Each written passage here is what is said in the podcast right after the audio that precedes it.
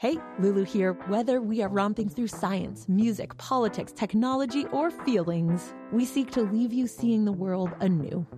Radiolab adventures right on the edge of what we think we know, wherever you get podcasts. I see trees of green, red roses too. I see them bloom for me and you. And I think to myself,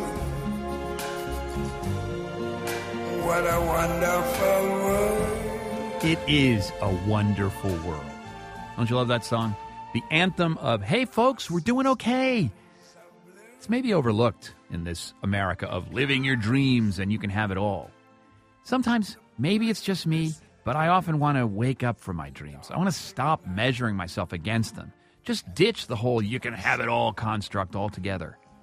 Am I the only one? I would honestly like to get rid of the whole having it all label. I think, you know, I used it because that's what my generation was raised with. But this isn't about, you know, having everything. Well, Princeton University professor Anne Marie Slaughter is in my camp, maybe. She said that on the takeaway back in June. It's part of a deeper conversation about life, how we think of our dreams in the beginning as liberating, but then they end up enslaving us to expectations expectations of success, happiness, security, and having a normal life. I think your life is as normal as you think it is. Marie Myung-Ok Lee speaking there. She's a novelist, teacher, and mother. She recently wrote a piece titled What My Son's Disabilities Taught Me About Having It All. She wrote that for The Atlantic, and it got me thinking. If we embrace our real lives and let go of our dreams and expectations for a while, it's not giving up. Turns out it's a door into a richer experience. Take Marie Myung-Ok Lee's life with her 12 year old son, Jason, who has profound autism spectrum problems of various kinds. He needs constant supervision, has uncontrollable temper tantrums, and acts out often in public. This is normal for Marie. And not only is that all right, she tells us, it's also beside the point in her own quest for peace and happiness. A lot of people would say, like, I don't know how you bear it and uh, you know i'm always eager to please and i would always sort of feel a little bit gee you know what i should go kill myself because that was a little bit of the urge that i almost felt like that's what they were looking for Yeah. not in a way that they wanted me to kill myself No, they want you to I- reassure them by saying, "Oh yeah, I know. I feel like killing myself all the time. Thanks for noticing." Right. And and that's yeah exactly completely not your experience. It is not. And at the same time, I don't want to feel some of the reactions I've gotten from my Atlantic piece is that, wow, this lady seriously delusional. She doesn't, you know, her kid's going to get bigger and she doesn't understand that at some point it is really going to be awful. And it is, you know, I hate to keep repeating sort of the Buddhist code. And it is what it is. And we've just, you know, when other people say, I can't do what you do, I have kind of learned to say, yes, you can't do what I do. You would do what you do. And there's the B word. Uh, you're a practicing Buddhist, and and and I think that that is one sort of doorway into why you have a great insight into what's going on with your experience. But in general, whether you're a Buddhist or not, in, in actual practice, we as human beings don't really have a choice as to what life we're going to live. We, we're, we're in our own lives, and we either have to accept that or spend a lot of time going, Well, I really want to have that, or I want to have something else, or those people are doing better than me. And that's always miserable. Exactly. I think a lot of it is expectations. Um, you feel like you do an action, you should get an expected reward. You know, and the idea of, to me, of having it all is less about having it all and feeling really fulfilled. I think what happens is you're in this kind of conundrum where having it all is is sort of a, a gloss for a fear of missing out on something. Do you think that your experience with your disabled son has given you a much more intense experience of motherhood, uh, an experience of motherhood that y- you might have missed had things worked out a different way? You know, I actually don't really think of it that way. I think part of it is ever since I was young, I really didn't see myself having children. I just really wanted to be a writer.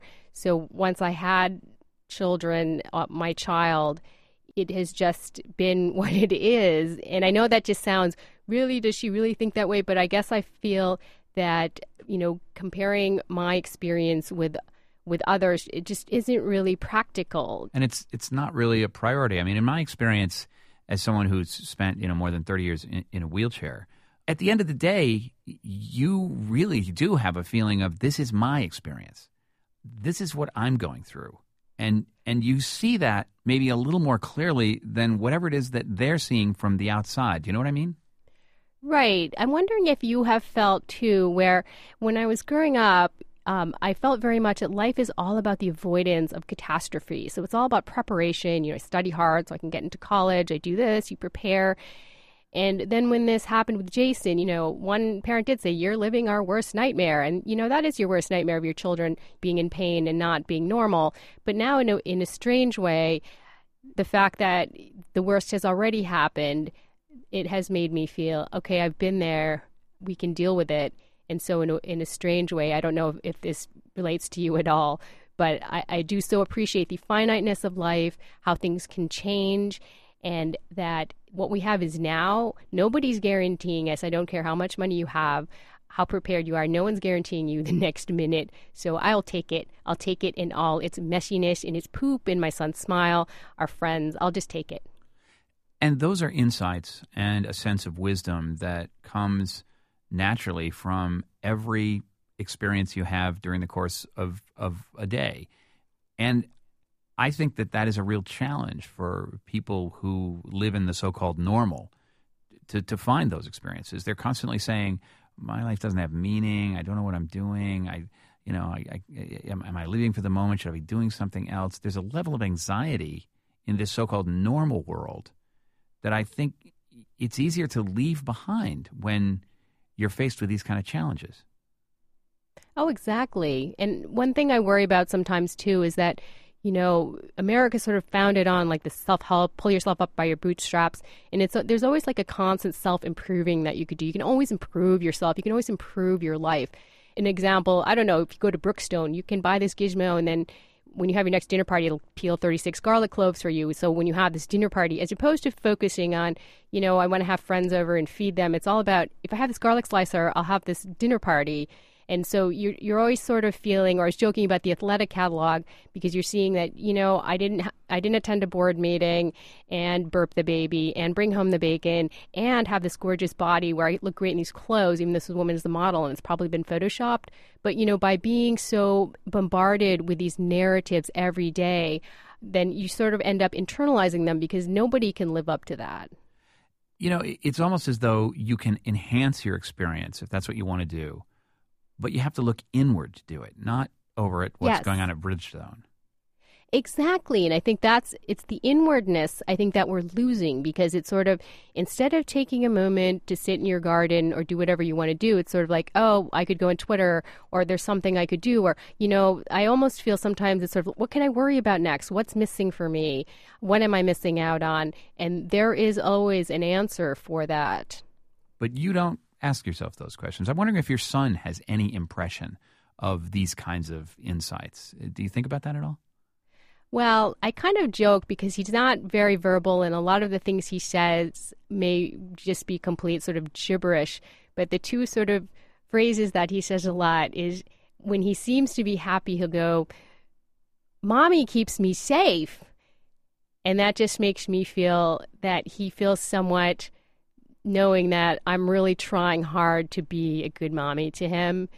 And the other thing I love is when he sees food, he'll see, I don't know, broccoli sprouts are green, but it's never, oh, they're gross or otherwise.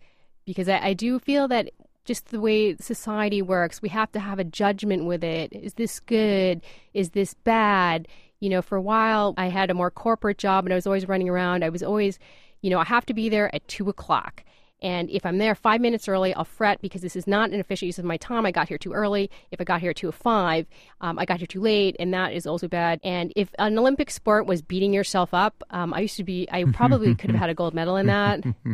well, you know, there's just something so just reassuring about the clarity of what your son says. You know, don't worry about the judgment. Don't worry about the uh, more or less piece. Just be correct in the simplest way. Broccoli is green. Mommy keeps me safe. Don't need much more than that. No, I don't. need anything more than that. I definitely have enough, and I'm grateful I have more than enough. Marie Myung-Ok Lee is a novelist, teacher at Columbia University, contributed to Slate, Salon, the New York Times, The Guardian, and The Atlantic, and keeps Jason safe. Do I have that right? That's my job. Thanks so much. Have a great one. You can respond to that conversation at our website. In fact, we're, we're wondering if the same kind of thing, something similar has happened to you in that something which could have been a, a, real negative in your life turned out to be a blessing in disguise. Something which on the outside looks like a challenge, and on the inside turned out to be a life lesson. We want to hear about it at 8778 My Take or post to thetakeaway.org. If you want to catch up on that conversation or anything else, get our podcast, re listen on demand, and share segments with your friends. It's all at our website, thetakeaway.org. I'm Celeste Headlee. And I'm John Hockenberry. This is The Takeaway.